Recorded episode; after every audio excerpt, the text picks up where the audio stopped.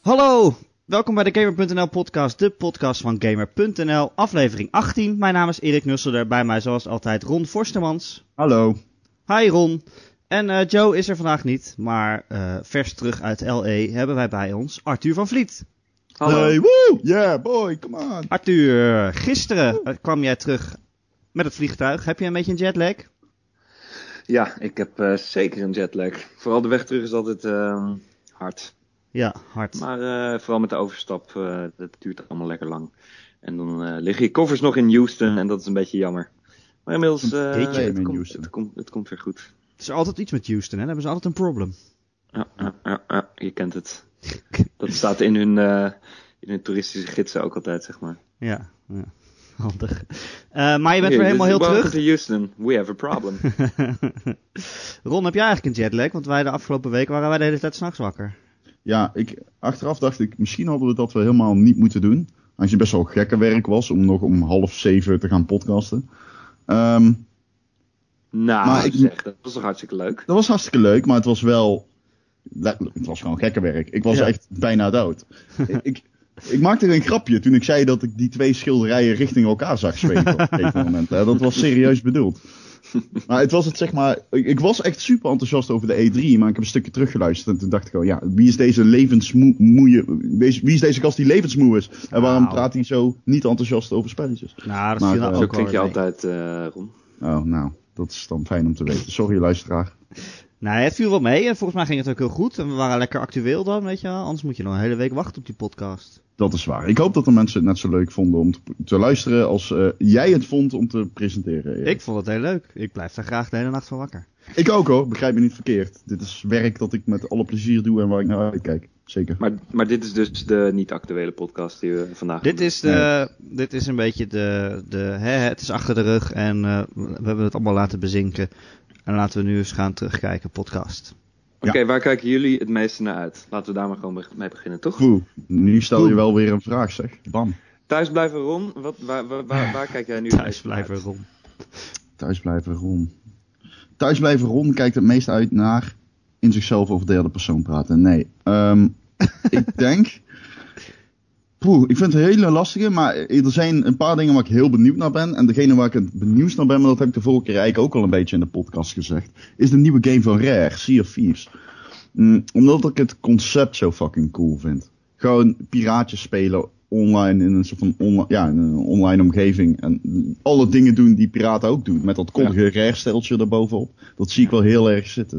Ja, dat Ja. hoop je, maar we hebben er eigenlijk helemaal niet zo heel veel van gezien. Hè? Het Nee. alleen die ene trailer, wat ook nog niet zo heel lang was in principe. Maar Nee, maar daarom ben ik dus zo psyched voor die game. Omdat het. Ik geloof niet dat dit het rare is dat het Microsoft ooit gekocht heeft of wilde kopen. Maar ik geloof wel in dat concept.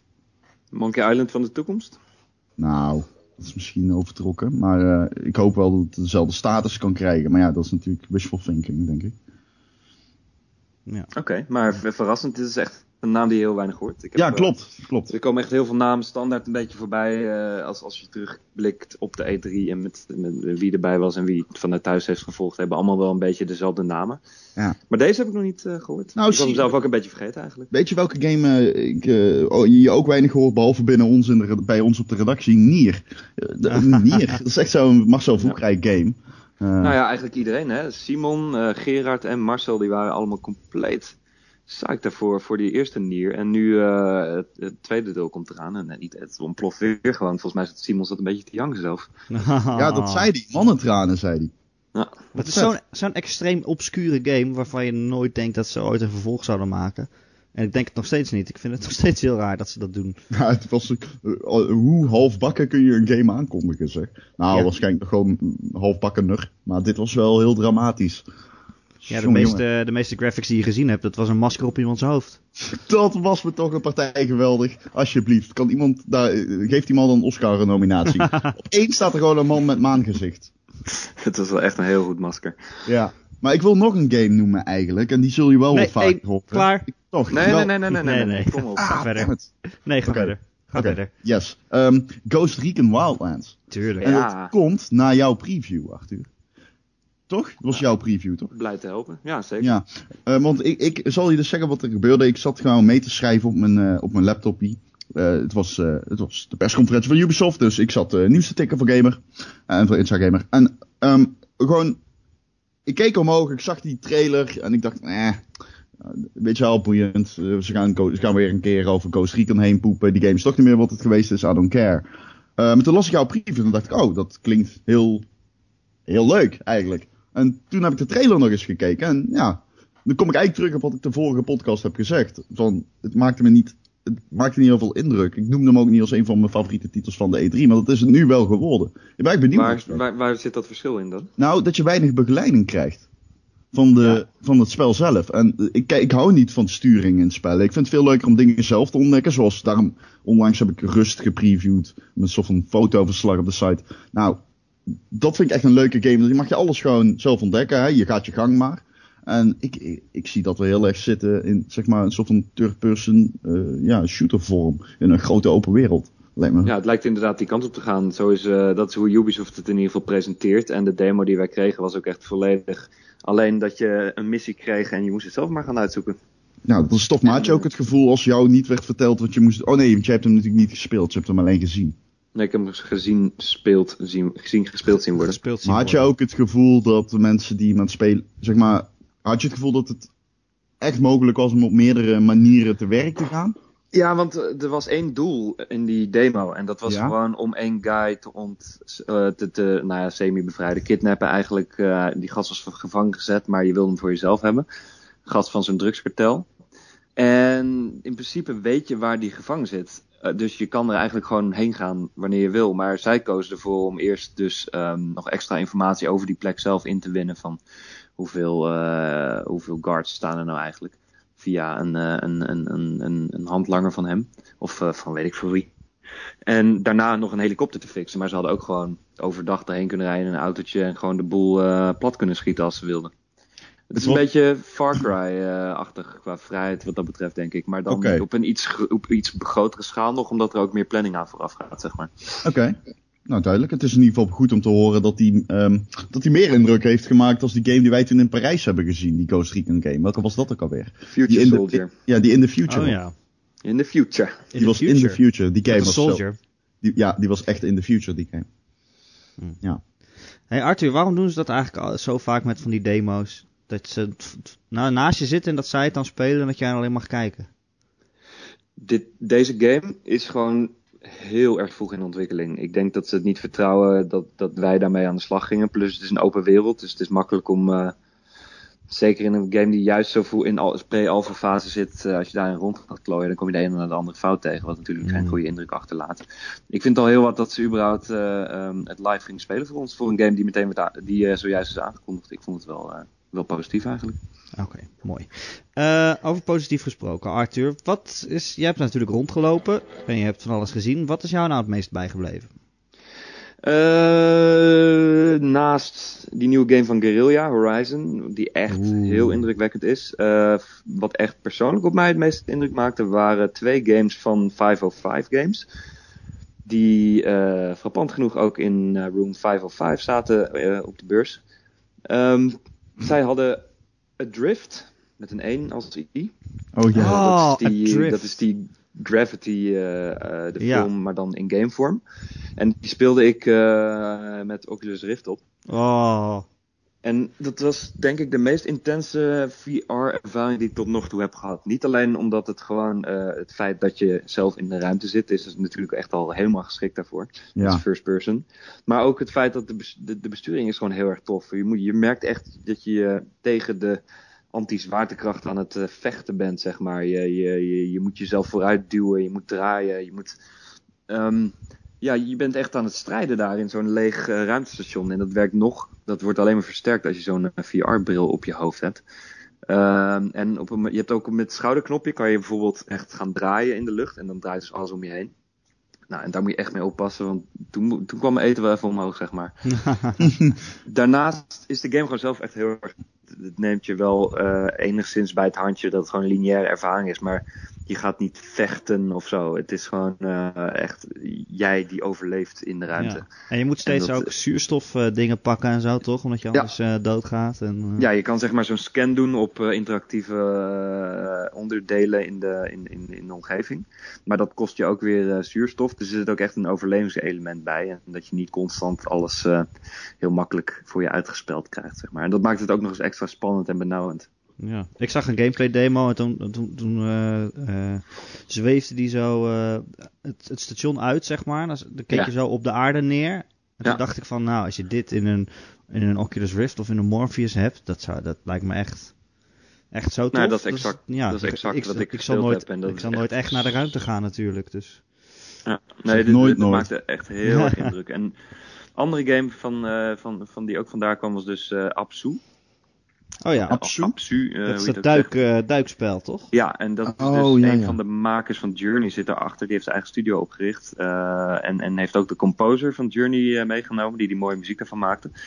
En het is ook echt dat. Het is gewoon Journey, maar dan onder water. Ehm, en het is echt prachtig. Ik, eh, ik, ik had het ook nog even met eh, Jan, eh, Jan Meijroos van de Power Limited erover. En die- we zaten allebei van ja, in zo'n drukke beurs waar je constant aan het jagen bent. Eh, de ene na de andere spektakel op je afgesmeten wordt. Daar, bij deze game is het tegenovergestelde ervan. En het werkt ook. Zelfs in zo'n klein ruimtetje, zo'n zweterig hokje op de E3, kwam je volledig tot rust. En je werd echt meegesleept zoals Journey dat ook deed, zeg maar. En dat, eh ja, veel jij, eh, Je, moet, je moet er wel echt van houden hoor. Ik, ik, ik kan me heel goed voorstellen dat sommige mensen er te weinig uitdagingen zien. het is geen Maar, eh, game. Nee, precies. Ja, ik, ik hou echt van dat soort dingen. En, en Absu lijkt echt een hele goede ja, spirituele opvolger van eh, Journey te gaan worden. Hey, hoe spel je het? A, B, Z, U met een dakje. Oké, oké. Ja, ik vraag het omdat ik echt zo benieuwd ben dat ik het dadelijk gewoon even ga googlen. hey, eh, even nog één dingetje. Ben je overtuigd van ehm, de potentie van de Rift? Want ik was dat wel echt meteen na deze E3. Gewoon, deze E3 heeft voor mij de knoop doorgehakt. Of hoe zeg je dat? Ja, zo zeg ik het. Eh, ik, vind het, ik, ik, ik durf daar niet echt iets over te zeggen, omdat ik de Oculus Rift, de, de consumentenversie, heb ik nog niet op mijn hoofd gehad. Dus eh, de demo's die ik heb gehad waren nog met DK2, zeg maar. En daar merk je toch dat de schermresolutie niet heel hoog is. Mhm. Dat merk je bijvoorbeeld ehm, met Elite Dangerous. Die heb ik met eh, Oculus Rift zitten spelen. Wat echt een fantastische ervaring is trouwens. Ja. Maar daar zitten zoveel minuutjes ook in. En, en eh, dan moet je echt heel goed gaan kijken. Omdat je de resolutie gewoon niet zo hoog is. Dus ik ben heel benieuwd naar hoe dat uiteindelijke product gaat zijn. Ehm, ik, verder, ja, ik vind het moeilijk. Het, moet echt, het ligt echt volledig aan hoe het opgepakt wordt. En of veel mensen het gaan kopen en daarna hoe het ondersteund gaat blijven worden. Want als iedereen zomaar VR gaat gebruiken, ook in, weet ik veel, third-person games, waar het eigenlijk niet zo goed bij werkt. Mhm. Ja, dat, dan kan dat ook zomaar een gimmickje worden die uiteindelijk eh, toch snel weer een, eh, een stille dood gaat sterven. Over Elite, over Elite Dangerous trouwens, even tussendoor. Ik wist dat niet, maar die game komt schijnbaar ook gewoon naar de PlayStation 4. En niet alleen naar de Ja. Xbox. Ja, ja, naar de Klopt. Morpheus bedoel je ook. Nou, dat weet ja, ik niet. ook, volgens mij wel. Oké. Waarschijnlijk wel. Ja, dat- Nou, ik, ik vroeg op. het zelf nog even aan, eh, aan die guys van Frontier. En die zeiden ja, daar kunnen we nog geen aankondiging over doen. Oh, oké. Over andere platformen, maar dat doen we binnenkort. Oftewel, hij komt gewoon uit PS4. ja. Maar Maar hij is nu al speelbaar op de Xbox One. In ieder geval voor wie in dat eh, Early Access, eh hoe heet het, Xbox Preview eh, programma zit. Ik zit erin. Ja. Oh. Ja.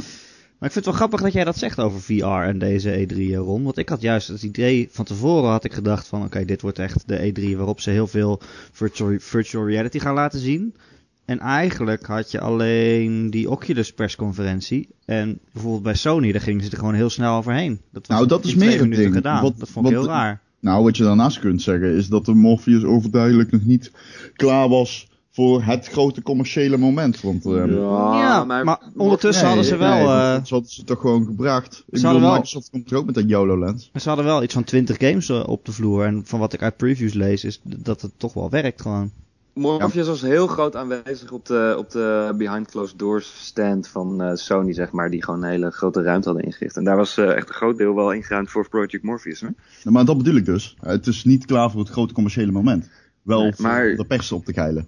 Maar niet Ja. voor het... Nou, er zijn heel veel previews uitgekomen ook gewoon. Dus... Ja, ja, ja. En dat is prima. Want het ik is denk natuurlijk heel logisch, omdat het een grote blikvanger is. Maar ze hebben hem niet gebracht op de persconferentie. Maar ik denk dat, voor. dat, dat Sony denkt, hoe gaan we dit laten zien aan, aan mensen? Het is niet te doen om dat op zo'n stage te laten zien bijna. Omdat je, als je gaat projecteren op zo'n groot scherm daarachter van wat diegene die aan het spelen is op dat moment ziet. Dan moet je dus die twee schermpjes tegelijk naast elkaar hebben, weet je wel. Het showt gewoon heel moeilijk. En ik denk dat ze daarom zeiden van, oké, weet je wat, uh, we hebben Morpheus. Er zijn twintig spellen hier, gaan jullie het daar maar spelen? Want je, volgens mij moet je het echt op hebben om het te snappen, weet je wel. Je kan, Nee, je kan maar het het niet laten zien. Teaser trailer of wat dan ook. Ze had, had helemaal niks. Het, het was Nee, bijna niks. Het, grote, het grote gebrek op de Sony persconferentie. Dat vond Ja. ik wel echt opvallend. Maar het dat komt... het enige gebrek trouwens. Ja, Ja, dat kun je wel Jezus zeggen. Ja. En dat er veel games 2016 kwamen, dat vond ik ook wel een beetje... Ja, maar als, je weet dat als er een game nu aangekondigd wordt, voluit vier dagen later, dan, dan komt die ook niet meer dit jaar. Nee. Nee. Ehm, maar ja, ja, dat is, ja, vond ik toch jammer. Want ik, was, ik had me wel verheugd op een Morpheus presentatie eigenlijk. Zo, zeker. Maar ja, eh, het mocht niet zo zijn. Maar je, je zegt het Arthur, Sony had wel een hele hoop andere dingen. Hè? Zat jij ook zo eh, te squealen als een fanboy, zoals eh, velen van ons, bij al die ongelofelijke aankondigingen? Eh, nou, ik, ik, The Last Guardian was echt zo'n dingetje natuurlijk. En ze, ze trapte de persconferentie daarmee af. Waardoor ze meteen al de grootste bom van de E3 eh dropte boven dat hele... Terwijl Microsoft echt een hele goede persconferentie. Maar Sony die knalde er meteen in met de game waar iedereen al jaren over praat. En wat echt een nieuwe Duke Nukem Forever leek te worden. Of Ja. veel erger nog, hè, dat die nooit meer uit zou komen. En gewoon meteen bam, daar is die. Dat is super tof. Eh, Final Fantasy 7, ja, de hele zaal werd gek. Mensen waren aan het janken. Ehm Shenmue klapte daar nog weer. Hoe spreek je dat uit eigenlijk? Ja, dat. Shenmue. Shenmue? Shenmue, hè. Iets Dat, Japans. dat klapte er nog overheen. En, en daar werden mensen nog gekker van. Wederom onze Simon, die, die schijnt daar echt, echt in tranen te zitten. Eh, wat zagen we daar nog meer? Uncharted, Hitman, Uncharted Horizon. Dit was, dit was natuurlijk belachelijk. Horizon Ja. is voor, eh, voor velen, eh, denk ik, op, om, van de mensen die, met wie wij waren, was Horizon bijna unaniem wel de meest indrukwekkende eh, game die we allemaal gezien hebben. Ik ja, ik dat. denk, ik denk voor mij misschien ook wel. Echt waar? Ik snap Ja. dat niet. Waarom? Waarom Ik snap, ik snap dat echt niet. Ik, eh, ik heb er echt de, de, de loftrompet over opgestoken. Maar ik heb zoveel dingen gezien die vetter waren dan Horizon. Dat, het was best standaard, dat kun je toch wel zeggen. Nou, ik heb Oh. nog nooit een post- post-apocalyptisch spel zo gespeeld eigenlijk. Apocalyptisch is heel erg in, zo van oké, de wereld is vergaan. Maar dit is dan zeg maar eigenlijk 2000 jaar verder, waardoor de, de apocalypse is een soort mythisch verhaal geworden waar iedereen Ja. naar terugrefereert. En al onze steden zijn overgroeid en eh, er zijn alleen nog maar robotdinosaurussen over. Waar ik een beetje bang voor ben, is, en dat komt ook een beetje omdat Guerrilla aan het roer staat, is dat het over, eh, ook kapot gesimplificeerd wordt. Daar ben ik een beetje, snap je een beetje wat ik bedoel? Dat het te makkelijk wordt? Nou, dat het vooral te simplistisch wordt. Dat gewoon Verhaal. niet, z- nou, ik bedoel meer op de gameplay. Kijk, wat wij zien ziet er heel vet uit hoor. Alleen, ehm, ik ben, ja, ik ben gewoon een beetje huiverig of zo. Ik weet niet. Maar dat komt omdat ik niet zo heel erg fan was van de laatste week van Guerrilla. Denk ik. Nou, weet je, ze maken wel gewoon goede spellen. Eh, Tenminste, ja, geen tiener of zo, maar wel gewoon Nee. eh, goede, degelijke shooters, weet je wel. Killzone Shadowfall was gewoon een hele goede launch game. Vergeet het ook niet, dat launch games ook vaak wel eh, hè, wat kartelrandjes hebben. Ja, maar ik vond, eh, dat is dan ironisch dat je het zegt, ik vond die game juist op alle vlakken waar je een launch game niet op aan kunt rekenen, vond ik hem eigenlijk tegenvallen. Zoals het verhaal, de opbouw, gewoon echt stilistische en eh, gameplay keuzes gewoon. Stilistische keuzes, Maar- dat vind ik gek, want Killzone is altijd een beetje zo'n grauwe shooter geweest. En dit was eigenlijk voor het eerst dat het een beetje meer open en meer gekleur, eh, gekleurd werd, zeg maar. Nou, ik bedoel meer dat je... stijl van gameplay. Dus met dat robotje en zo. Dat, Maar wat ik wel denk is dat Guerrilla zichzelf hier eindelijk eh, bevrijd heeft een beetje van die killzone ehm, beperkingen misschien wel. Mhm. Dat het nu juist eh, zichzelf ook een beetje uitdaagt om hele toffe nieuwe dingen te doen. Om een nieuw terrein te verkennen voor, voor de studio zelf, zeg maar. En in die zin geloof ik er wel in dat deze game juist die variatie gaat bieden ook. En die uitdaging. En, en, en, en, en compleet iets anders dan wat we van hen gewend zijn. Ja. Ja. Ik vind het ook en het is ook een beetje hoop hoor. Het, het is, we zijn allemaal heel positief gestemd na die eerste aankondiging. En eh, we gaan de komende tijd gaan we er meer van zien. Eh, ik, ik, ik ben het eens met Ron. Eh, dit- dit zou zomaar, als, als Guerrilla een oude streken gaat vervallen, dan kan het inderdaad eh, wat minder indrukwekkend worden. Maar ik, eh, ik ben voor, voor nu heel positief. Ja, dat is waar ook. Mag ik iets anders vragen? Arthur, heb jij iets van de Division gezien? Ja, maar eh, van dichtbij.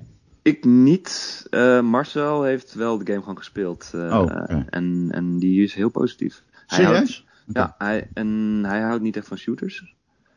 Dus dat zegt ook nog wel wat. Hij vindt het echt een super tof concept. En ehm, dat het ook goed werkt qua opzet. Uh, ik weet technisch, ja, die downgrade, dat is inmiddels wel een. een ja, feit, dat was wel duidelijk dat dat ging gebeuren eigenlijk. Ja, maar volgens mij, eh, ja, de, de, de, Ubisoft moet een beetje de hype opnieuw gaan opbouwen nu. En eh, volgens mij lukt dat via de, de, de, de gamejournalisten die het nu allemaal gecheckt hebben, hoor ik eigenlijk alleen maar positieve dingen. Nou, dat is, dat is mooi. Maar ik weet er het mijne niet van, want ik heb hem zelf dus niet eh, gespeeld. Zou Ubisoft niet eens een keer wat moeten leren van bijvoorbeeld Fallout 4, die gewoon aankondigt en dan in november release en iedereen is helemaal van wauw, wat vet. Terwijl En bij dat die, al Ubisoft vier, al, dat die al vier jaar in ontwikkeling is ook. ja, terwijl bij Ja. Ubisoft al die spellen, daar zitten we steeds, dan kondigen ze het aan en denken ze wel wat vet en dan drie jaar later dan zijn we er een beetje op uitgekeken en dan moet die nog uitkomen. Ja, gewoon IP-management. Dat hebben ze daar echt niet goed door, vind ik. Ook Nee, hoe ze het is wel een heel, eh, heel, heel ander bedrijf dan Bethesda, hè? dat moet je ook wel eh, rekening mee houden. Maar ja, maar Ja, ja, Ubisoft maar- heeft meer ja. te, komt te presteren en, en die hangt af van die aankondigingen en series die zich al bewezen hebben en zo natuurlijk. Oké, nou Blizzard bijvoorbeeld dan. Blizzard is ook gewoon een eh, groot bedrijf en die komen ook al op redelijk onverwachte punt, tijdstippen met opeens games aankondigingen die gewoon Ja, maar we jaar zitten later... nu, nu ook samen met Activision natuurlijk. Hè? ja, die hebben zo achterlijk veel geld. Die kunnen ook gewoon zich vasthouden aan het, aan het eh, mantra van het spel is af als het af is en daarvoor niet. Nee, nee, dat is wel waar, maar eh, ik bedoel ook een beetje. Ik, vind- Ubisoft is zo vet onhandig in sommige dingen. Zo super onhandig. Zoals er eigenlijk alles rondom Assassin's Creed Unity, van dat vrouwelijke personagesgedoe, tot aan eh, dat, dat die technische redenen niet om de game, in de game konden zitten, tot aan zeg maar de, het hele gebeur, het fiasco eigenlijk toen de game uitkwam. Dat is gewoon, zo maak je echt zo'n IP kapot. Ik, ik, ik snap dan niet dat het- die afweging niet intern gemaakt kan worden. Van doen we dit wel of doen we dit niet? Nou, laten we het gewoon niet doen en wachten nog even een halfjaartje. Ja, en, en die communicatie ook gewoon niet zo heel goed inderdaad. Beetje, beetje Ad Melkert van de game-industrie. Nice. Jeetje. Ehm, even een ander nieuwtje misschien van de E3. Wat, wat bij mij toch steeds in mijn hersenen blijft haken. Namelijk die backwards compatibility van, eh, van de Xbox One. Awesome! Ik heb toch wel het gevoel dat ze daarmee Sony een flinke hak eh, hebben gezet eigenlijk. Hoe meer ik erover nadenk. Sony die zit, die zit de hele tijd vet awkward te doen. Zo van, ja, wij kunnen dat niet doen, want die PS3 dat was een heel gek beest. En ja, dat kunnen wij eigenlijk niet emuleren. En Microsoft die komt gewoon op het podium en die zegt gewoon van... Ja, weet je, games die je al hebt, daar hoef je niet nog een keer voor te betalen, weet je wel. Dat was toch ook zo'n lekker prikje naar de concurrentie toe. Ja, Ik vond, het he- ik vond het echt een heerlijk moment. Maar dat, ik heb wel een beetje uitgelegd toen waarom. Maar wat, zat jij in de zaal, eh, Arthur? Ja. En? Nou, ik, eh, ik, ik moet zeggen, ik, ik ben meer, eh, iets meer van de PlayStation dan de Xbox, als gewoon persoonlijke smaak. En wat dat betreft zit ik ook wel te denken van, wow, die, die Xbox doet dat maar mooi. Terwijl PlayStation loopt hier toch wel een beetje achter. Ik, ik zou het wel graag willen, ja. Want ik, ik, mijn PlayStation 3 is ook overleden. Hm. Ik heb een hoop games die ik nog wil spelen. En, en met zo'n Xbox One, daar kan je gewoon al die vorige generatie games lekker eh, opstarten. Ik vind het een hele goede move. Het is wel een dingetje natuurlijk, hè. Want ik wil nu bijvoorbeeld dadelijk komt Arkham... Moet ik het goed zeggen? Shit, nee, welke komt dadelijk uit? Arkham Batman Arkham Knight, Knight. komt eruit, precies. Een En- 10 op eh, Polygon, hè? Een Ja, 10? 10. Ja. Een 10! Holy fuck. Wat kreeg hij op Eurogamer, Arthur? Eh, Eh, eh, voor de luisteraar, Eurogamer heeft geen cijfers. maar Ehm, ze hebben alsnog gewoon een scoresysteem. Ja. Geloof daar van. onzin. Maar, ehm, ik, eh, maar ik wil nu dus eigenlijk wel weer even gewoon het einde van Arkham City gaan spelen. Die, een game die ik net eh, bij het laatste eindbaasgevecht nog moet uitspelen. Ja, precies. Er zijn natuurlijk heel veel series, op, ook op deze generatie, die weer voortbouwen op een series van de vorige generatie. En sommige mensen bijvoorbeeld zijn nu ook overgestapt op PlayStation vanwege ja, allerlei redenen eh, vanaf Mhm. Xbox. Maar Xbox heeft dan nu wel die mogelijkheid om die oude games te spelen, terwijl PlayStation dat niet heeft, waar je toch wel wat mist. En PlayStation blijft daardoor afhankelijk van eh, heruitgaves en, en, en streaming. HD-collecties en, en dat soort dingen. PlayStation Now, daarmee willen ze het eigenlijk oplossen volgens mij. Door, te, door Ja, te klopt. streamen. De digital library willen ze gewoon opnieuw opbouwen en zo eigenlijk ook weer een beetje binnenlopen met oude games. Wat Ja, op zich ja. logisch is. Maar. Ik heb liever gewoon dat ik mijn eh, heel ouderwets mijn eh, oude games erin kan knallen. Maar, Nou, dat kan op de, de Xbox eh, One moet je ook eh, digitaal downloaden. Je, nou, dus je duwt ze erin en dan krijg, krijg je een digitale kopie. Hey, Ja. Ehm, concluderend eigenlijk een beetje over eh, Microsoft en Sony. Ik denk, althans die conclusie trek ik, ik denk dat Microsoft als nog meer indruk op mij heeft gemaakt. Ja. En weet je wat daar raar aan is? Dat als jij van tevoren tegen mij had gezegd, nou, Sony komt met The Last Guardian en Final Fantasy 7, dan had ik gewoon gezegd, oké, ja, it's done, it's over, weet je wel. Mike, uh, Sony heeft gewonnen. Maar Microsoft heeft gewoon echt heel goed gedaan op de E3. Die hebben echt uh, eigenlijk geknald als een malle qua games. Als je, ook als je kijkt op de release, uh, gewoon dit najaar is gewoon stacked op de Xbox Ja. One. Dat Weet is je wat- echt, Weet je wat het is, Ron? Wat ik ook had. Mhm. Namelijk, we hadden het erover van wie heeft er gewonnen hè, in de vorige podcast. Er kwamen er eigenlijk Ja. een beetje op uit dat ze een beetje gelijk hebben gespeeld. ja. Maar eh, daar hebben we eigenlijk niet bijgerekend dat... Kijk, Sony die heeft allemaal bombshells gedropt, weet je wel. Van dingen die je echt graag wil hebben en die dan in 2016 of verder uitkomen. ja. Terwijl, terwijl eh, Microsoft, die heeft al die spellen nog die in 2016 komen. Namelijk Skillbound, eh, Crackdown en wat was er nog, nog een? Eh, ja. Skillbound, Quantum, oh, Quantum, Quantum Break. Je, dat zijn gewoon spellen waarvan ze zeggen van... Oké, daar hebben we in deze persconferentie gewoon geen tijd voor. En ze komen pas volgend jaar uit. Dus dat gaan we op Gamescom nog, nog een keer doen. Ja, Dus ze hebben gewoon ook nog drie vette games die ik wil spelen... die voor volgend jaar zijn. En dan hebben ze ook nog al die spellen die ze nu hebben laten zien... die, die nog dit jaar Halo uitkomen. 5. Terwijl Sony, Sony heeft dit jaar, dit najaar bijna niks. Ja, nee, klopt. Dat klopt. En eh, dat is ook een beetje wat ik raar vond. Maar dat, dat is ook waarom ik eh, een beetje taai werd toen Joe dat zei. Omdat ik vind dat games waar je niets van hebt gezien. en die je alleen aankondigt voor de aankondiging. dan is al, hoort enthousiasme niet vanzelfsprekend te zijn. Omdat de voorbeelden waarin het uiteindelijk tegengevallen is qua gaming. eh, in games. die zijn schrijnend en, en, en- en in veelvoud. Ik Maar bedoel, heeft Sony dat gedaan dan? Want die hebben, Nou. die hebben wel gameplay laten zien van Horizon, van The Last Guardian. Ja, van, maar eh, dingen als Final Fantasy 7 en weet je, Shenmue, dat, dat, Ja. dat was niet eens, eh, eh, die zijn we niet Ja, eens begonnen met ontwikkelen. nee, maar dat zijn de twee. Dat nou, zijn wel dingen die veel indruk hebben gemaakt. de- je hebt drie belangrijke games die Sony van tevoren aan kon kondigen om indruk te maken. En, of aan kon laten zien. En twee daarvan die zitten bij dat lijstje die Erik net noemt. Ja. Dus, maar weet je wat ik ook vind? Bijvoorbeeld dat Shenmue gebeuren. Ik vond dat achteraf, hoe meer ik, ik ben er achteraf nog over nagedenken. Vind ik het nou belachelijk om het gewoon belachelijk te vinden? Of vind ik het echt, maar ik vind het echt schrijnend gewoon. Waarom? Omdat ik het echt absurd vind om iets via Kickstarter aan te kondigen. 2 miljoen als een soort van, ja wat is dat, een salarisfee? Eh, Ja, dat is een, een fractie van het totale budget van die game. Ja, en, en, zelf die investering niet te willen doen. Ik- nou, maar dat is dus niet waarom, want dat heb ik achteraf wel gelezen dat Sony wel helpt met de financiën van het spel. En dat die Kickstarter die is eigenlijk gewoon bedoeld als een soort van eh, PR ja, graad, nou, graadmeter, weet je. Zitten mensen hier echt op, op te wachten? Laten we zeggen 2 miljoen. Als hij dat ophaalt, dan is het het waard. En dan stoppen wij de rest van het geld erin. Maar een bedrijf, dat is eh, gewoon een multinational, die heeft toch demographics? Die weet toch Ja. precies, nou als wij, dat is toch gewoon, wat is dat voor een schijnvertoning joh? Nou, ik vind het wel een creatieve manier van gebruik maken van een fenomeen. En het fenomeen is in dit geval Kickstarter. En het andere fenomeen is in dit geval Shenmue. Ja. En Shenmue, Shenmue. Ik weet niet, eh, ja, het is een beetje raar, omdat het meestal toch een ding is voor kleine, kleine gamepjes. Of, of, of remakes van oude games die iedereen vergeten is. Maar ik, Ja. eh, ik kan Ja, dat klopt ook. Je kunt, nee, maar je, je kunt natuurlijk ook weer zeggen van, ze hebben het, ze kijken gewoon, hoeveel mensen hebben er zin in? Nou, hebben er genoeg mensen zin in, dan brengen we Ja. hem. Daar valt wel iets voor Het enige wat ik wel echt gek vind is dat het niet op die Kickstarter page staat dat Sony er gewoon heel veel geld in stopt. Ja. Want eh, mensen die gaan nu denken dat je voor 2 miljoen zo'n spel kan maken. Ja, klopt. Weet je, en als je een er veel kleiner niet bij spel dan? bent en je vraagt een half miljoen, en dan zeggen mensen ja. Staat er dat niet bij dan? Nee, dat is s- natuurlijk wel, volgens eh, mij niet, stond er niet bij. ja. Heb jij eh, iets van Guitar Hero Live of Rock Band 4 gezien? Acht uur. Eh, gezien, maar ik, het is niet echt mijn game. Thijs heeft daar vooral veel mee eh, gecheckt. Oké, nou, dan kan ik het niet aan jou vragen. Wat wil je weten, Ron? Ik wilde weten of het, eh, hoe die games verschillen. Nou, ik zag dat van die ene, met- welke is dat met het live, eh, die live band op de achtergrond? Guitar Hero Live. Ja, Guitar Hero Live. Daar zag ik dus een gameplay demo van. En dat, was wel, dat is echt eh, bizar. Het is echt belachelijk eigenlijk. nou, je bent- vertel. Je bent aan het spelen en dan... Ja? Het is een soort van, eigenlijk een soort van FMV, een full motion video spel geworden. Waarin als je eh, goed speelt, dan gaat het hele grote publiek gaat dan helemaal uit zijn dak. En als je slecht speelt, dan kijken ze zo van je, naar je van, wat ben jij nou aan het doen? Het is Op een eigenlijk gegeven een moment draait- aflevering geworden dus. Ja, op een gegeven moment draait de camera naar de rest van je bandleden. En dan die toetsenist die kijken zo aan van, hè, waarom speel je zo slecht? Doe nou wat, doe nou wat, doe nou wat. Weet je, en als je heel goed speelt, dan zijn ze allemaal heel blij. Dan doen ze zo van, yeah, je, ja, goed bezig. Rocking. Dat is echt, Keep on rocking, bro. dat lijkt me één keer leuk om te spelen, eh, om dat filmpje te zien. En dan daarna niet. Ja, dat Lijkt mij. heel kut, ja. Ja, het is heel, heel bizar. Maar misschien is het wel heel tof. Ja, Ja, je weet het weet niet. je, dat weet je Nee, nooit. het is wel Ja. Guitar Hero en het wordt... Door wie wordt het ontwikkeld?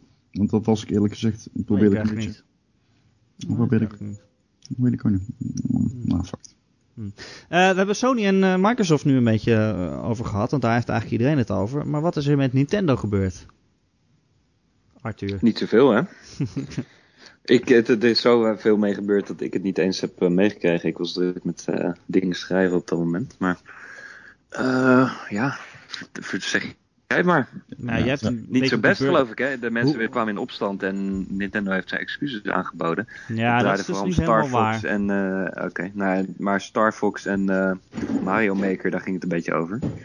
Dat zijn wel toffe games natuurlijk, maar het is eh, wel een beetje karig. Maar hoe, we- hoe was het gesprek daar op de beurs? Had iemand het over Nintendo of was dat een beetje... van, De oh ja, Nintendo-fans hadden het over Nintendo eh, in een teleurstellende. Eh, met een teleurste- teleurstellende blik. En, maar dan gingen ze, wat je dan wel hoorde was dat Star Fox ja is tof. En vooral aan de slag met Super Mario Maker. Daar is iedereen wel echt heel erg positief over. Ja. Vooral ook het concept van dat je levels pas online kan zetten op het moment dat je ze zelf hebt uitgespeeld, zeg maar. Ik vind het wel een grappig dingetje. ja, je moet ze wel uit kunnen spelen. Ja, maar mensen zien het over het algemeen wel als een soort zoethoudertje voordat weet ik veel, een nieuwe Zelda komt. Dat is het enige waar mensen altijd op zitten wachten. Hè? Ja. Ja. Ja, misschien, dat is het misschien eh, ook niet- wel... Het eh, is niet de E3 van Nintendo. nee. Nee, dat was het zeker niet. Nee. Ze Maar het is echt... ook een beetje raar natuurlijk, want ze hebben al aangekondigd dat ze met het nieuwe hardware-platform bezig zijn. Ja, Dus je hebt al het gevoel dat dit nu al de nadagen zijn van de huidige platformen of zo. Waardoor het ook weer niet echt vertrouwen geeft. nee. Nee. Dus Eh, het is een beetje een rare situatie. Ook een beetje dat Ubisoft-verhaal, hè? Van niet helemaal slim misschien hoe ze dat hebben aangepakt. Nee. nee, de Want kans... eh, je weet niet of je nou enthousiast moet worden over de, de NX, want we weten niet wat het is. Maar aan de andere kant weten we ook dat we de Wii U blijkbaar misschien alweer zijn beste dagen heeft gehad. nou ja, ja, het is natuurlijk raar dat ze de NX hebben aangekondigd. Zeggen dat die naast de Wii U en hun mobiele platformen staat. Dus Ja. dat die... Maar dat zeggen ze waarschijnlijk alleen maar omdat ze nog Wii U's willen verkopen. tuurlijk. Ja. En, maar betekent dat dus dat alle grote game franchises die Nintendo in de pijpleiding had, nu overgetild worden naar de, naar de, naar de, naar de NX, hoe was die dan? Je ja, wel, dat, dat eh, Wii-syndroom, dat, daar vrezen mensen nu voor. Hè, voor de, die Zelda die doen voor de, Gamecube uit zou komen, uiteindelijk helemaal zo'n Wii-game werd. Oh ja, ja. Nou, je krijgt wel het gevoel dat, dat, ze, dat de Wii U een beetje... Dat ze ook wel doorhebben dat het niks meer wordt. Dat ze het er nog een beetje eh, een soort van laatste eh, maanden in leven houden. En met- totdat, totdat ze klaar zijn om over de NX te praten, zeg maar. Eh, de game, de- die console heeft de games, maar die heeft gewoon niet de juiste console, zeg maar. Want het is echt dramatisch. Ik heb het laatst op de Wii U gespeeld, ik voelde gewoon last gen. Ja. Maar heb je die, eh, die Star Fox eh, Zero gezien? Dat, dat zag er toch Ja. uit als een Gamecube game? Ja, daar hebben we het nog over gehad, hè. Ja, dat zag er niet uit. Ja, nee. Ja. Het heeft wel ruimte. Het is wel gek, want als je die spellen op de Wii U, er zijn- echt wel heel veel heel goede spellen. Ja joh, de beste Mario Kart ooit. eh, ik bedoel, eh, Smash ik heb, Brothers. er zijn zelfs multiplatform games die gewoon leuker zijn op de Wii U. Zoals? Eh, Batman. Ik vond Batman Nou echt ja. tof op de Wii U. Ja, dan kon je je, je, eh, je ding besturen met de, met de pad, toch? Ja. Deus Deus Ex was ook wel tof, eh, geloof ik. Oké. Nou ja, goed. Hebben jullie gehoord dat Zombie U waarschijnlijk naar de consoles komt? Dat is wel heel belachelijk. Dat is echt raar, hè? Ik vind het gewoon vooral raar. En hij heet waarschijnlijk Zombie. Oh, ja, zonder de U dan natuurlijk. Zonder ja. de U, ja. Zombie, zombie PS en Zombie Xbox. Het was heel meta geweest als ze hem Zombie met twee I's hadden genoemd. Ja, ze hebben gewoon de I en de U eraf gehakt dan. Zomp. Zomp. Ja, ik bedoel, Ubisoft wil... eh, Zomp. Met een P ook. Gewoon, Fuck jullie, we noemen hem Zomp. ja, Ubisoft wil gewoon nog, toch nog wat geld eh, uit die game slepen, denk ik. Hij heeft natuurlijk nooit echt veel verkocht op de Wii. Het was een launch game toen. En Ja. uiteindelijk bleek dat die, Wii, dat die Wii U niet, niks verkocht. Dus ze hebben die game nog een soort van over die niemand gespeeld heeft. Die op zich best aardig was. Dus ja, als Ja. ze hem opnieuw uitbrengen is ook niet heel raar natuurlijk. Zomp. Zomp. Zomp. Zomp. Binnenkort. Ik weet niet waarom ik dat zo grappig vind. Briljant. Zomp. Ehm, andere game waar, waar ik eigenlijk wel naar uitkijk. Ja. Uncharted 4. Wat was Een die achtbaanrit. Zo. Mogen we wel zeggen. Hey, het is Hollywood spektakel, hè, is het. Ja. Ja. Zijn er meer clichés? Nou, Hollywood, een achtbaanrit? Spectaculaire Hollywood spektakel? een spectaculair Hollywood spektakel. Dat vind ik de beste. Dat vind ik de beste, ja. Ehm, en die demo die wij zagen, Ron, die liep halverwege af. Want eh, hij ging nog verder achter gesloten deuren. Oh, is dat zo? Doe Ja, het zo. ja, ja, Ja, dat weet ja. Arthur. Ja, dat klopt. Die ging nog verder. De, eh, we zagen Nathan Drake hangen aan het touwtje langs een brug. En daarna stopte de demo dus ehm, op de persconferentie. Maar Het daarna... is een hele eh, gek, ging- gek moment om te stoppen ook eigenlijk. Het was helemaal Ja, niet een- geen cliffhanger of zo. Niet echt. het was een rope hanger. De toekomst van hing aan een touwtje. Hey. Maar ja, de- Daarna eh, werd, hij werd verder gesleept door de modder. En daarna ontvouwde zich een typische Uncharted shootout. Zoals we die vaker hebben gezien in 2 en 3. eh, dat je achterop een, een truck staat en je van alle kanten aangevallen wordt. En je overspringt van de ene naar de andere. Ehm, wat natuurlijk echt hartstikke spectaculair is. Maar wel een beetje het gevoel van, ja, dit hebben we al een keertje gezien. Ehm, Dat eindigt, want je, bent, je rijdt achter die broer aan, hè? die broer van Nathan Drake, Sam Ja. heet hij, Ja. eh, op zijn motor. Eh, er gebeurt een ongeluk, Nathan Drake en zijn broer ontsnappen en dan worden ze weer achterna gezeten door die panzerwagen die we eerder al zagen. Mhm. En dan zit je achterom te kijken, want die broer rijdt en Nathan Drake loopt dan te knallen. Met zijn Uzi op, eh, op die eh, panzerwagen. Het is heel spectaculair allemaal. En nog een stukje verhaal erachteraan. En toen zagen wij Lena weer terugkomen en die was niet blij. Wat er precies aan de hand is, dat is onduidelijk. Maar ehm, ze is terug. Dat, we, dat weten we. Maar ik weet niet, eh mij bekoopt een beetje het gevoel van ja, dit ziet er allemaal prachtig uit. Maar vorige Uncharted presentaties van zowel deel 2 als deel 3 werden we echt compleet weggeblazen. Ja, en met de Door Last of Us eerst, die eh, demo met- ook. Ja, maar de- ja, dat ook inderdaad. Maar Uncharted 2, we, die, dat was toen die introductie van dat hij eh bungelde in een eh trein aan, in een ravijn. Het was echt belachelijk. En in deel 3, eh, die aankondiging, daar zag je met dat vliegtuig wat uit elkaar viel. Oh ja. En wat ze hier laten zien Ja, is dat toch is gewoon een beetje bekende kost of zo. Super goed en super indrukwekkend, maar niet nieuw. Of zo, Ik behalve er de prachtige graphics. kippenvel van, Arthur. Ik vond het zo Ja? vet. Ja, eh, eh, eh, maar het, ik, kan, ik kan genieten van die details, weet je. Maar ook dat Drake, van, hij beklimt dan op zo'n afdakje. En het is op een markt. En dan springt hij zo'n vijand in zijn nek. En hij slaat hem zo op zijn hoofd. En terwijl hij dat doet, gaat, gooit die vijand zijn pistool maar, in de lucht. En dan vangt die Drake hem zo op en dan loopt hij verder.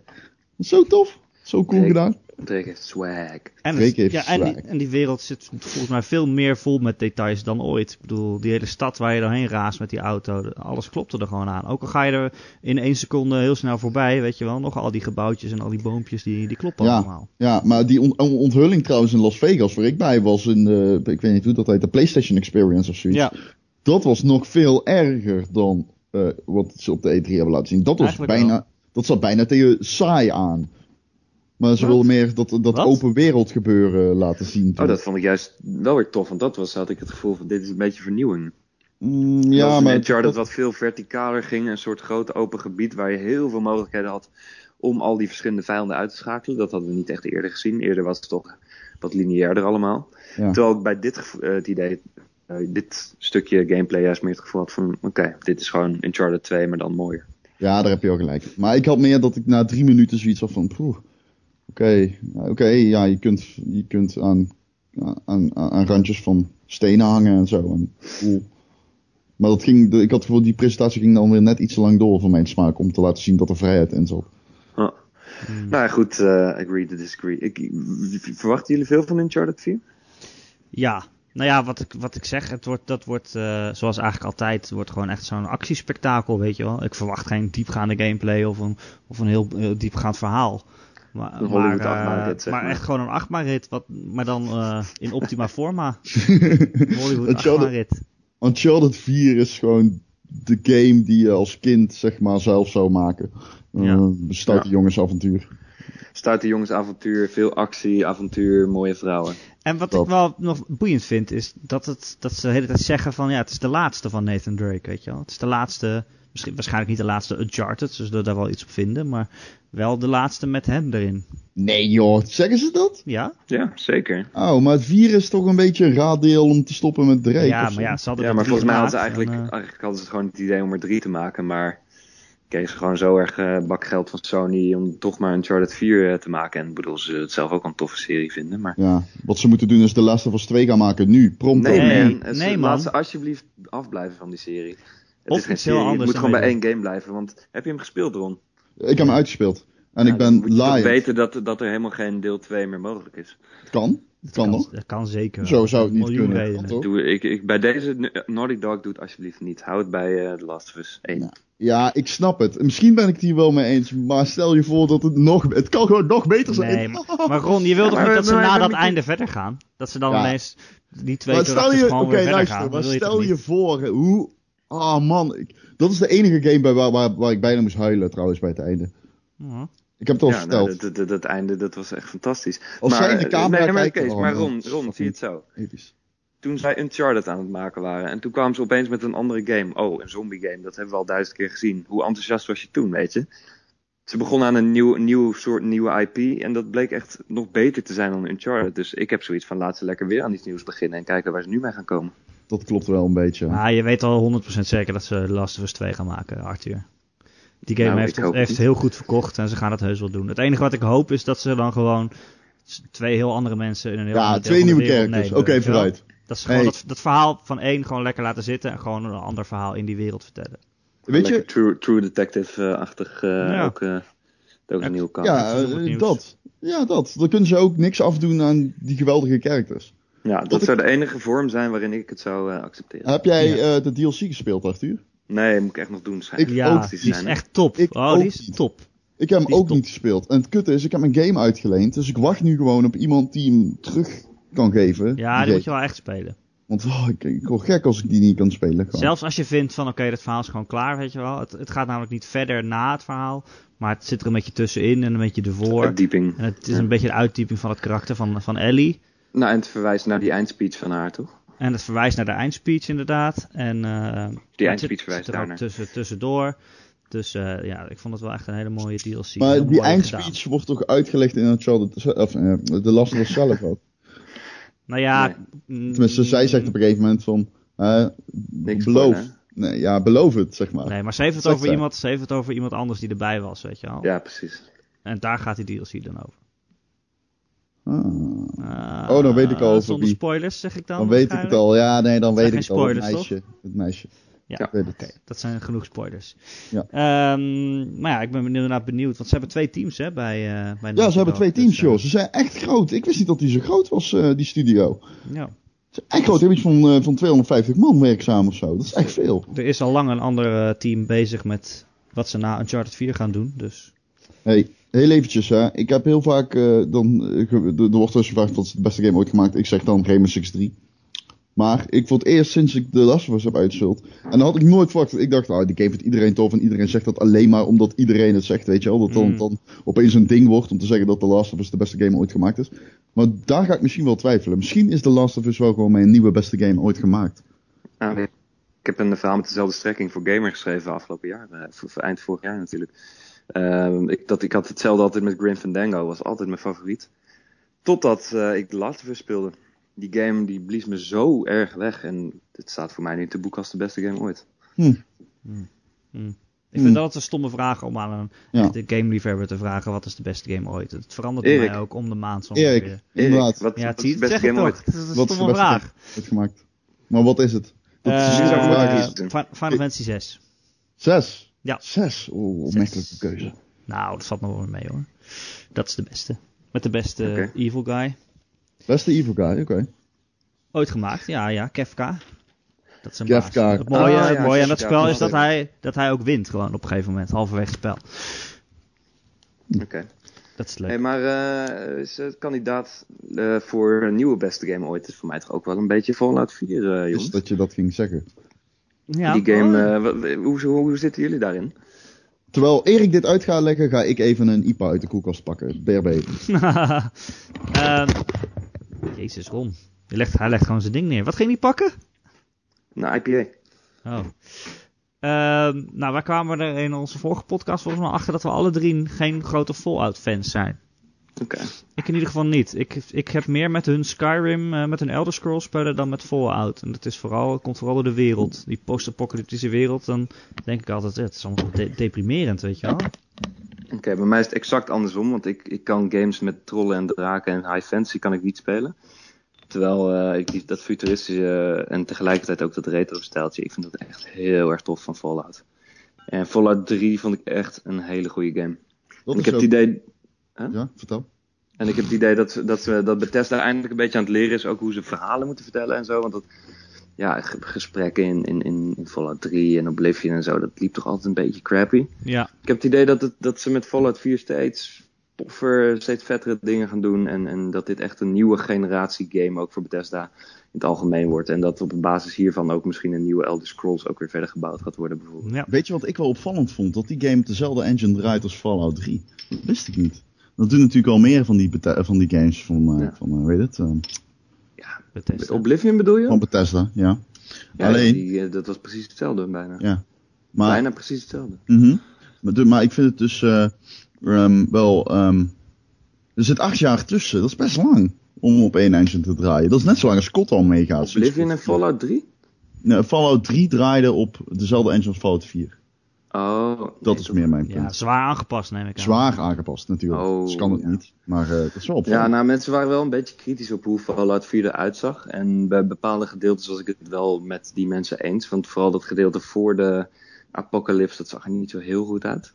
Wel, maar uiteindelijk die wereld zelf. Ja, man, man. Jezus. Hey, ik heb juist zin in dat gedeelte voor de apocalypse. Dat is de eerste keer dat we dat, of ja, niet de allereerste keer. In Fallout 3 zit ook een stukje dat je voor de apocalypse speelt, zo van simulatie.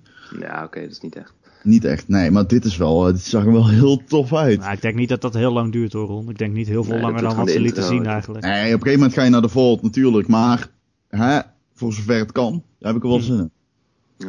Ik had bij dat eh, spel eh, een beetje gevoel, Arthur, dat ze een beetje eh, alles er tegenaan gooien nou ineens. Dat ze, weet je, ineens kan je ook je eigen huizen bouwen en zo. En dan moet je je eigen kamp verdedigen met een soort van tower defense ding. Hm? Dat vond ik een beetje raar eigenlijk. Dat vond ik helemaal niet inpassen. Hoezo niet? Nou, Het idee van, van, van die Fallout-wereld is wel dat het allemaal mensen zijn die zich een beetje proberen te overleven. En alleen dan wel met meerdere mensen.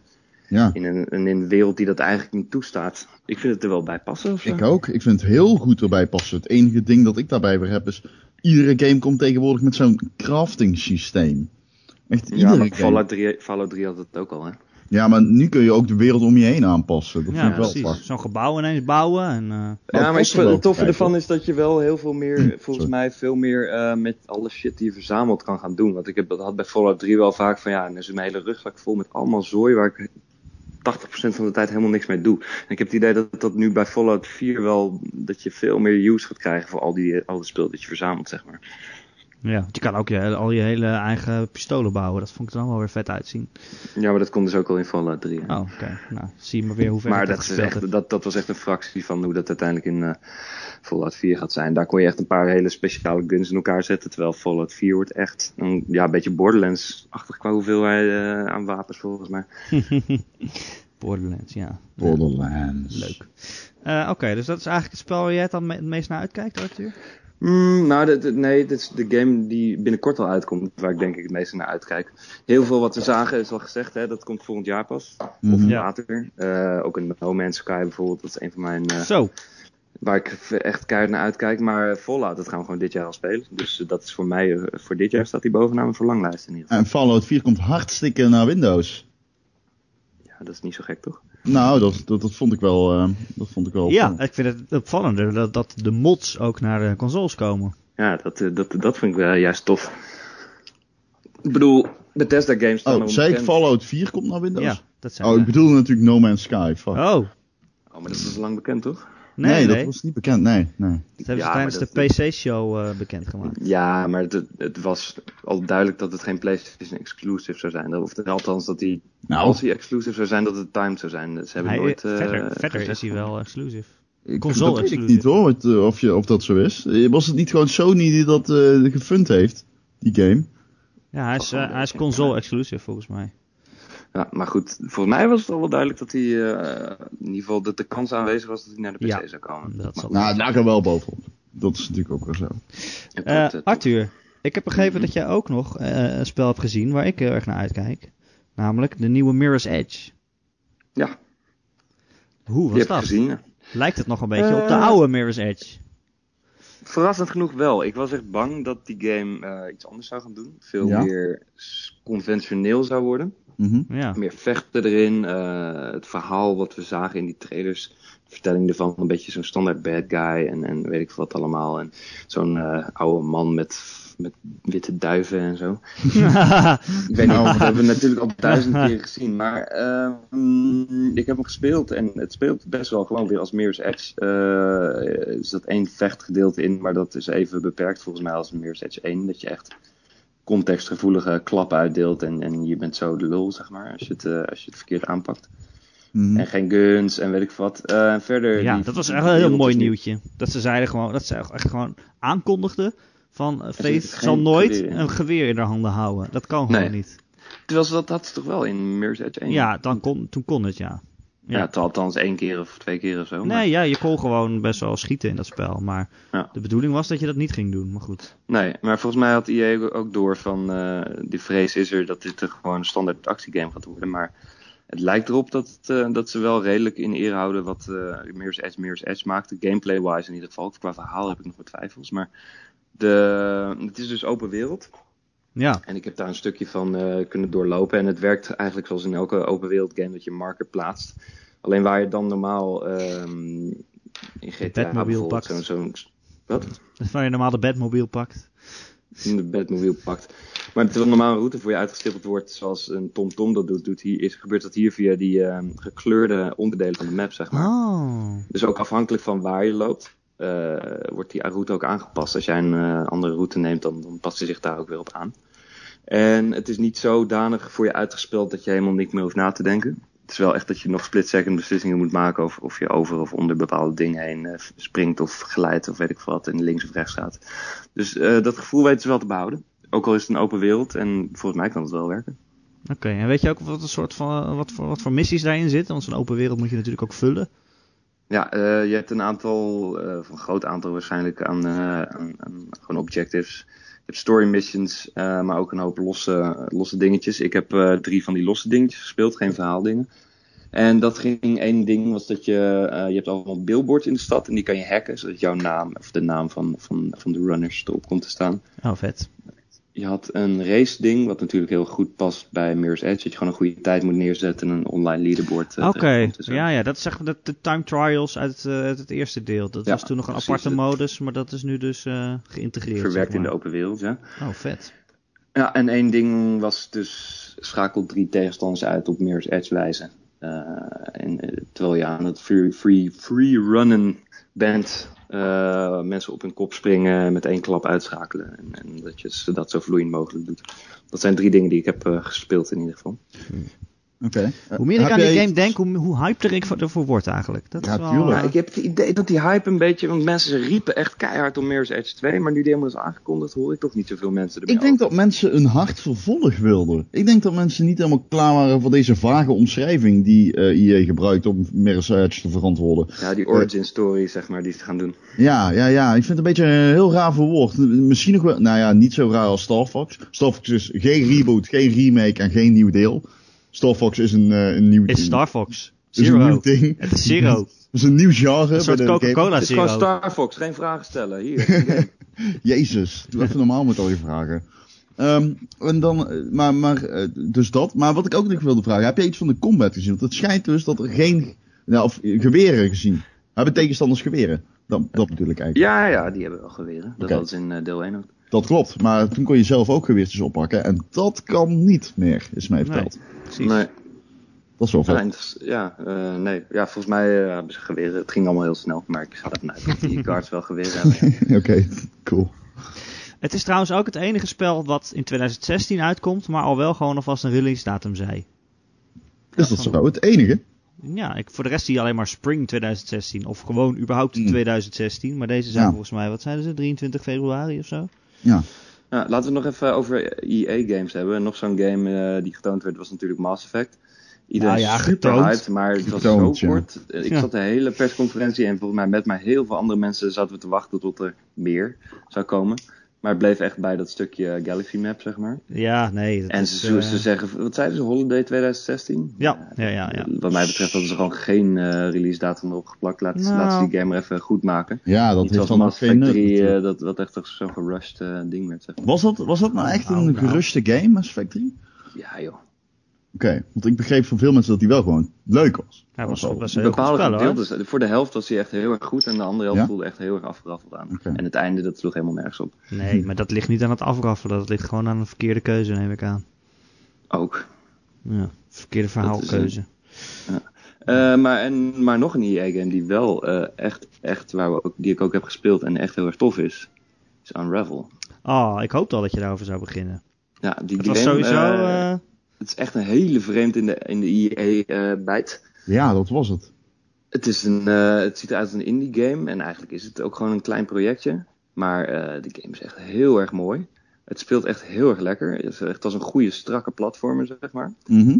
Niet zoals een eh, Little Big Planet waar je rondzweeft. Nee. Hm. En, eh, en het heeft echt eh, innovatieve puzzle mechanics met dat touwtje. Daar maakt ze echt, dat, dat is echt, het, is, een- het lijkt, het zou maar een gimmick kunnen zijn, maar ze weten het heel goed eh, op eh, verschillende wijzen toe te passen. Heb jij die guy ook eh, gesproken die presenteerde? Nee, die hebben ze volgens mij naar, naar de, ambulance weg moeten nemen. gegeven en eh, in een kamer met kurken gestopt, volgens mij. Met kurkenmuren. ik vond het wel heel schattig hoor. Dat was het meest menselijke moment op zo'n podium van deze E3. En eigenlijk Ja, zo bijzonder dat dat bij EA was. Ik was het eigenlijk alweer vergeten dat het van hen Ja, was. precies. Maar het is ook heel makkelijk om te vergeten dat Unravel er überhaupt tussen zat. Tussen al die grote namen en al helemaal dat het bij de EA-persconferentie Nou, zat. Echt. je hoort wel veel mensen Tussen de grote hoor. sporttitels te, door zat dat opeens. Ja. Ja. Het is wel heel raar eigenlijk, als je erover nadenkt. Ja. Maar het lijkt alsof ja. je een beetje de sympathieke kaart eh loopt Het- te trekken nu. Het En, is ook eh, echt wel zo. Ik zie het in mijn lijst van, het zat tussen Star Wars en Plants vs. Zombie 2 in. En dan zat er dus Ja. ineens een of andere emotionele dude te huilen om zijn, eh, zijn poppetje van wol. Die Ja. hij uit zijn zak haalde met zijn trillende Je handen. weet het ook wel mooi eh samen te vatten. Nou, ik vond het leek me ook een heel mooi spel hoor. Maar jij zegt, je hebt het gezien en eh, wat, wat, wat doe je dan precies met die wol? Dat, dat vraag ik me dan wel af. Nou ja, op het ene moment ben je, eh, gebruik je hem als een Tarzan, slinger je hem om een boom heen, of een boomtakje dan in dit geval, want het is heel kleine schaal natuurlijk. Sling je van A naar B.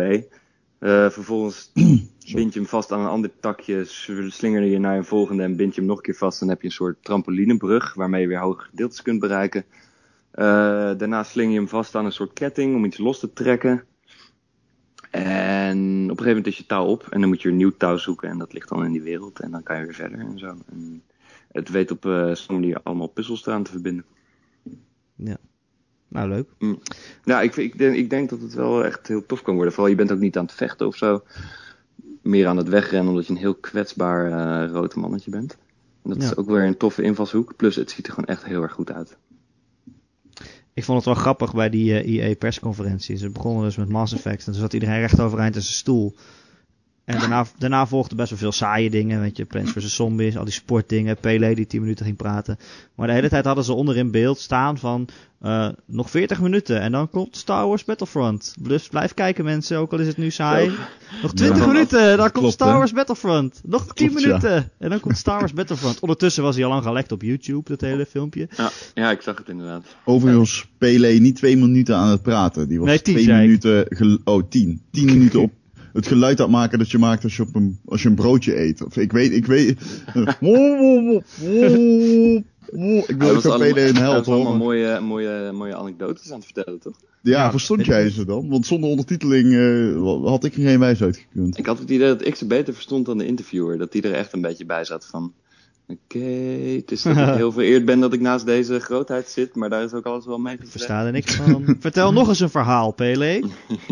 Ik vond het ook zo mooi. Ik was die livestream aan het kijken van IGN. En toen kwam opeens FIFA 16 eh, zeg maar in de spotlights. Het was Maarten Blonk van IGN. Oh ja. eh ex-pu. Die, die werd voor de camera gesleurd om iets te vertellen voor FIFA 16. Omdat gewoon niemand daar de knowledge of know-how heeft om iets over voetbal te kunnen vertellen in de Verenigde Staten. Dat is ook wel grappig. Opeens een Maar in beeld. Weird, want FIFA is best wel populair inmiddels in, eh, in Amerika. Ja, dat Het klopt. feit Dat dat ze ook echt, echt veel aandacht eraan besteden in die persconferentie. Ultimate Team is daar echt gigantisch in Amerika. En dat wist ik helemaal niet. Want ik zat laatst naar die cijfers te kijken. Want dat is echt gewoon een groot percentage. Dat vond ik best verrassend. Ja, ik sprak een keer ook een Amerikaanse guy, heel random op vakantie een keer. En die vertelde van ja, door FIFA is voetbal populair geworden daar bijvoorbeeld ook. Want mensen gamen. En daardoor zijn ze ook FIFA Oh. door Ultimate Team en zo gaan spelen. En daardoor zijn ze opeens voetbal gaan volgen. Nou, ik denk niet dat eh, voetbal populair is in Amerika. hoor. Nou, nee, maar het is wel popula- populariteit aan het winnen, zeg maar. Ja, Ja, vooral bij ja. meisjes ook eh, trouwens. Hè? Wist Ja, dat klopt. Ja, dat is Vrouwenvoetbal altijd is al groot. In Amerika. Ja, dat klopt. In Amerika Bandit Like is, eh, Beckham en zo. Ja, heel raar is dat. Maar Dat zij is zien dat ook. Oh. Zij, zij, zij zien dat ook als een tegenhanger van eh, American voetbal. Dus daarom zij, brengen ze. voor, voor hun is dan. Voor, voor Amerikanen is zeg maar het American voetbal dan het, het ultieme mannelijke ding om te doen in je, in, in- tijdens je college time, zeg maar. En dan de tegenhanger daarvan is voetbal. Dus lineëren zij dat dan weer aan vrouwen. Ja. Maar waarschijnlijk daarom ook dat er nou vrouwenvoetbal in FIFA zit, toch? Ja, Zou kunnen. Hey, en eh, Battlefront kwam net al even voorbij. Eh, Ja. Ik ben vooral benieuwd wat jij ervan vindt, Ron. Oh, het zag er awesome uit. Het, het, het zag er niet eens uit als een toffe shooter, maar het zag er gewoon uit als de Star Wars game die ik wil spelen. Nou, Ik ben ook geen echte dan, ja. Star Wars freak hoor, maar eh, hè, voor zover het gaat. Het zag er zo vet uit. Oh man, Ja. die explosies en die vonkjes. Als, als toen hij op die AT&T schoot, die vonkjes die van, eh, die, die, die zeg maar van, van, van je kogels Ja. afkwamen, of laserstralen. Ja, zo vet. Echt zo gaaf. Echt, eh, echt alsof het gewoon in de studio eh, geschoten was. Echt vet.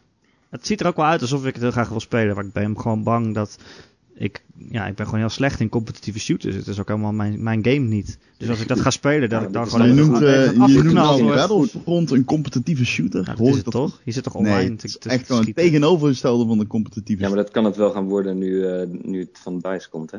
Nee, het kan echt geen competitieve shooter worden. Ja, Als, als het zoiets als Battlefield wordt... shooter. Battlefield Ja, maar is een competitieve, competitieve shooter, jongens. Maar het wordt niet zoals Battlefield. eh, dat, dat is inmiddels wel duidelijk. Men, daar waren Battlefront fans echt heel erg bang voor.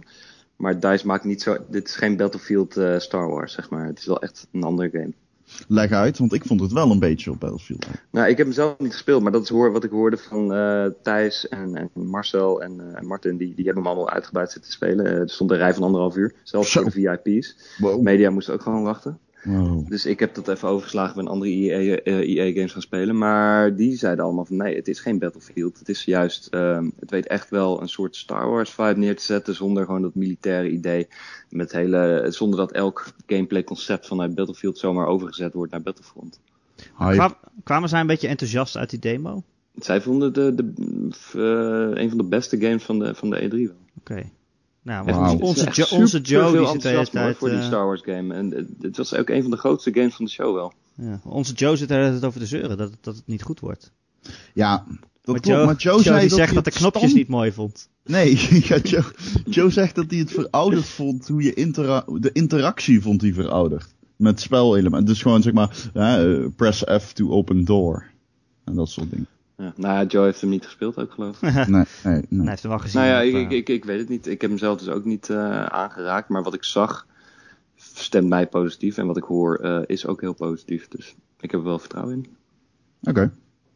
Nou, Oké. mooi. Maar waar ben je nou precies het meest hyped voor, Arthur? Om even ter afsluiting. Het wordt een beetje tijd om af te sluiten.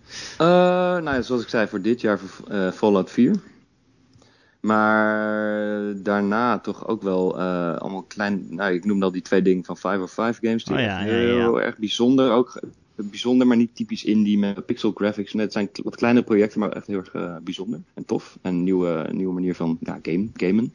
Vooral drift ook. Eh, en daarnaast Horizon vind ik heel erg tof.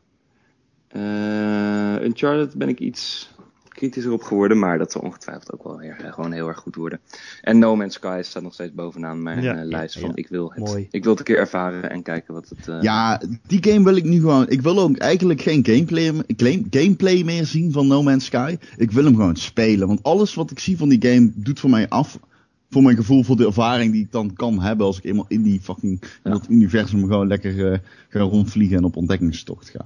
Wat ik trouwens wel echt tegen vond vallen waren die space battles. Mijn, mijn god, wat zag dat er eh, slaapverwekkend uit. Ja, dat ging wel heel sloom, ja. Ja, dat was echt, eh, maar ook gewoon hoe je, je, je hebt één kogel nodig om dan een enemy spaceship uit te schakelen. Dat is bijna gewoon een, Ja, ik weet niet. Dat, dat was heel, heel simpel. Veel simpeler Ja, dan ik had gehoopt Space dat Battles was. zijn over het algemeen niet... Het zijn altijd toch wat langzamere bedoelingen in games? Of zie ik dat nou helemaal Nee, verkeerd? dat Ik heb klopt ook eh, Elite Dangerous heb ik ook wel een paar Space Battles zitten spelen. En ja, het, is, het zal nooit zo spectaculair worden als, als een Star Wars gevecht op film, zeg maar. Ja, ik bedoel vooral dat het gewoon simpel was. Het, was, het, had heel weinig vlees om de botten, zeg maar. Maar ja, dat, eh, we gaan het zien. Mag ik dan toch nog een keer Final Fantasy 7 noemen? Ja, wij hebben dat nog niet echt gedaan, hè? Dus, nee, eh, dat was toch wel... aan jou. Ik zei het in de vorige podcast al, dat ik, ik had gewoon tranen in mijn ogen toen ze dat aankondigden. Ik, Ja. ik kon het echt niet geloven. En vooral ook omdat er iets van twee filmpjes ervoor zaten waarvan je dacht, gaan ze het nu doen? Oh nee, nee, dit is gewoon een heel andere Final Fantasy.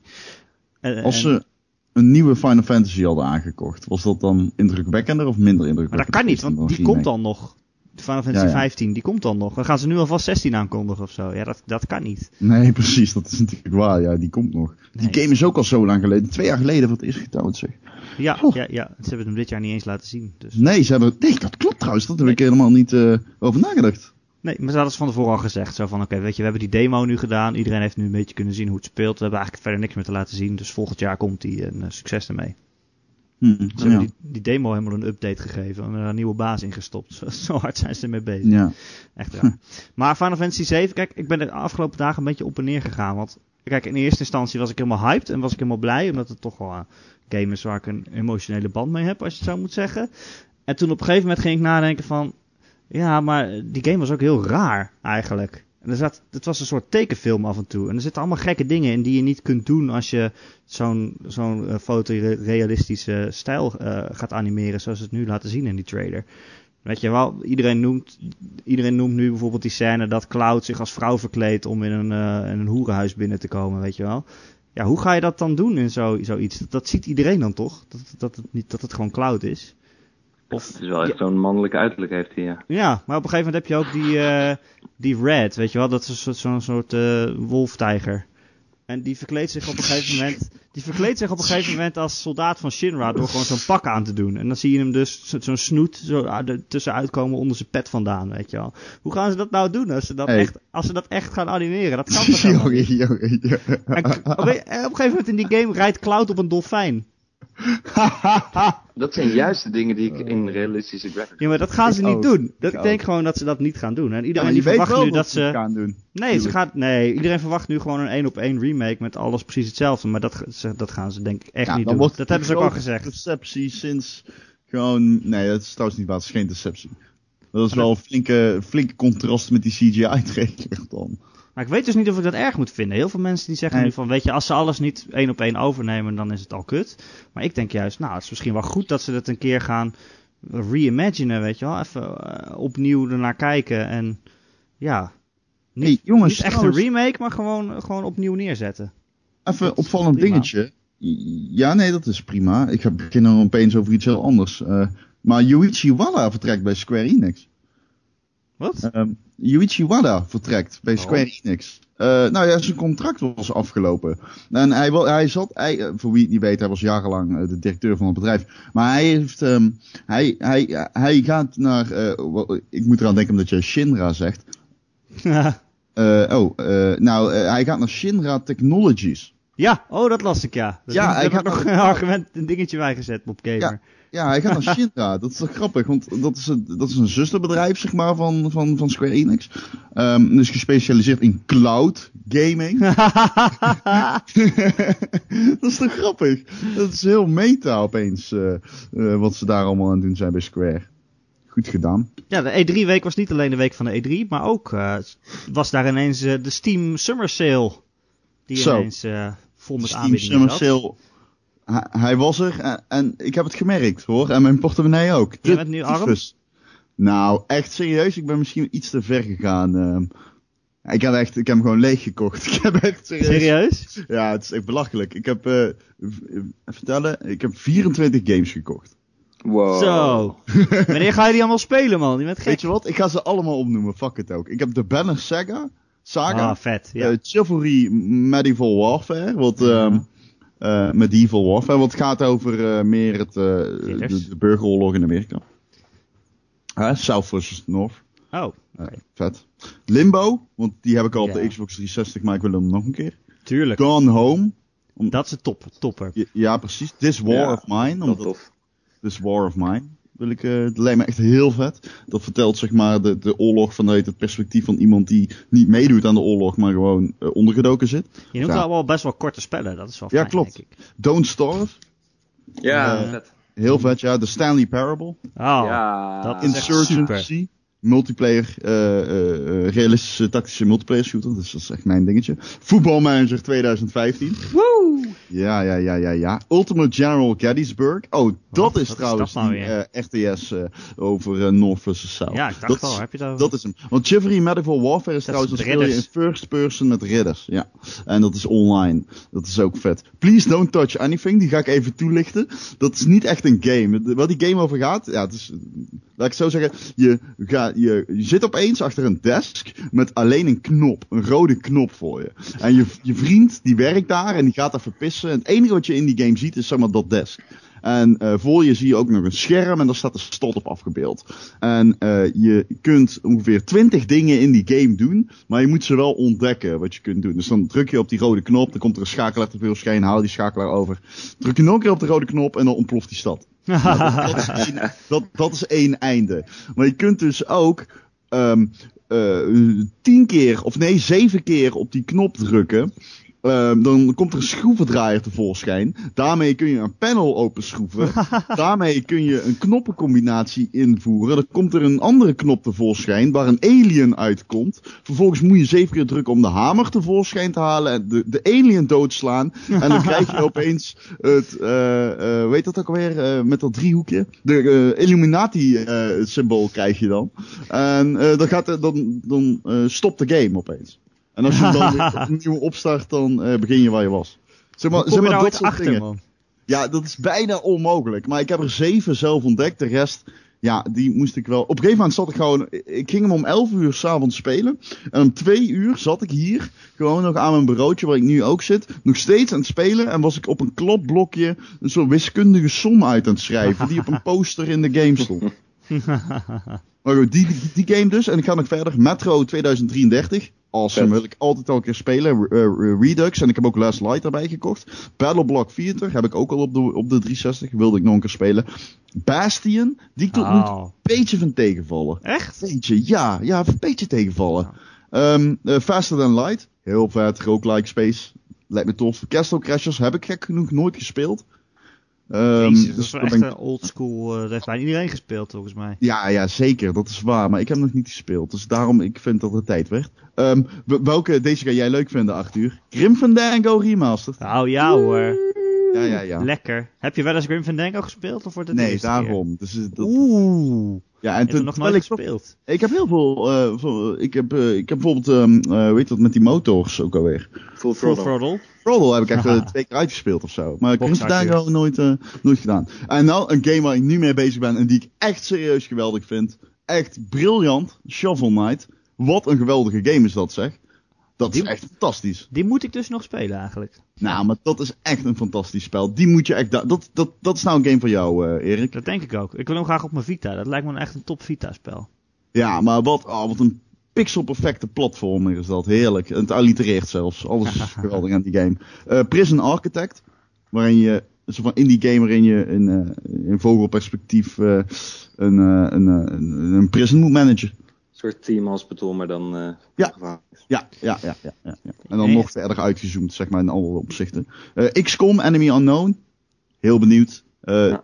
me- is geen game die ik automatisch zou kopen, maar ik daarom wel psyched. En dan nog eentje die echt al jaren op mijn verlanglijstje staat, die ik zelfs al ook heb op de Xbox 360, maar ehm, die, ik, eh, die, die, die, die ik nooit gespeeld heb. En dat is echt een schande, want ik heb, hoor zoveel goede dingen over die game. Spec Ops The Line. Ja, applaus. Ja. Die game Ja. is top. Je moet hem wel even doorspelen. In het begin denk je van, eh, oké, het is gewoon een standaard shooter. Ja, Maar het gaat niet zozeer om het shooter als wel om het verhaal. ik eh, weet het einde al. Ah, dat is Oh. jammer. Ja. Ah, spoilers. Maar goed, dat is dus de Steam Summer Sale voor mij. Je hebt ik wel veel als- gekocht, maar wel Ja. best wel veel alleen maar goede spellen eigenlijk. Ja, ik heb alleen maar kwaliteit. Ik, weet je, dan wil ik ook dingen die ik gewoon zeker wil gaan spelen omdat ze tof zijn. Niet van, ah... Uiteindelijk kost het nog best wel veel geld, denk ik. Ook al is het zo Ja. dik in de aanbieding. Ik heb denk ik ongeveer, nou ik wil niet liegen, maar ik zit zeker boven de 100, 100 euro. Ik denk uh, 120, 150 zoiets.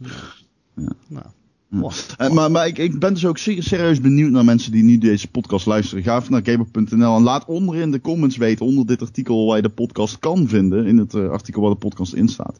Eh, laat even weten welke games jij hebt gekocht op Steam Summer. En dat zeg, dat, dat zeg ik niet alleen omdat ik een soort van interactief ja, speerpunt wil introduceren of zo. Maar gewoon echt omdat ik benieuwd ben. Ik vind het echt leuk om te weten dat gewoon... eh, dat, dat, je gewoon een soort van trance raakt. Ja, dat je En dan dat ik niet de enige ben die dat heeft. Want er zijn echt veel mensen die hetzelfde Ik heb hebben. dat ook altijd wel gehad, maar ja, ik heb nu niet echt een PC meer die games kan afspelen. Die is te aftans geworden. Ah, maar het is toch vet dat Steam eh, zo'n dingetje is geworden, Ja. weet je. Vind ik ook wel. En ik vind het ook echt heerlijk om zoveel kleine spelletjes te kunnen kopen. Dat is toch geweldig? Als ik daar Shovel Knight heb uitgespeeld, dan kan ik meteen door naar, naar Prison Architect of Battle Block Theater. Dat is, ja, lekker man. Daar heb ik echt zin in. Heerlijk. Zullen we op die noten afronden, jongens? Of eh, hadden jullie nog iets eh, wat jullie eh, te berde willen brengen? Nee, ik val een beetje in slaap hier. Haha, de jetlag kikt in. Dat is de jetlag, ja. Mooi. Nou, dan gaan we afronden. De Gamer.nl podcast. Elke maandag te vinden op onze website gamer.nl. Je kunt hem ook luisteren via ons YouTube kanaal of vinden via iTunes. En dan kun je je ook abonneren. En als je daar dan toch bent, laat dan gelijk een sterren review achter. En een eh, rating. En ik kan je nog in een tekstje erbij zetten wat we beter kunnen doen. Eh, bijvoorbeeld als je Ron niet kan verstaan omdat hij zo met zo'n gek accent praat. We kunnen altijd ondertiteling eh, verzorgen. Dan ben je niet de enige, dat kan ik je wel garanderen. Ehm, vragen, el- vragen of andere reacties voor de podcast, die kun je sturen naar erik.gamer.nl, erik met een k. En volgende week zijn we er weer, en dan is Joe er ook weer, denk ik, Ron, of niet? Ik weet het niet zeker. Ik weet het denk niet het wel. zeker. Hij is nu bij Max Verstappen in eh Joostenrijk. Ja, hij... God help me. In Oostenrijk dus. Max heeft punten Ja. gepakt trouwens. Ja, hij is vier punten gepakt. Hij werd achtste. Woe! Nederlandse trots. Woe! Go Nederland. Ehm, dus volgende week zijn we hopelijk weer compleet. Eh, graag tot dan. Arthur, dankjewel dat je nog even aan wilde schuiven, ondanks de jetlag. Woe! Yes. Arthur. Woe! En Ron, jou ook bedankt natuurlijk weer. Woe! Ik. Woe! Tot volgende week. Doei!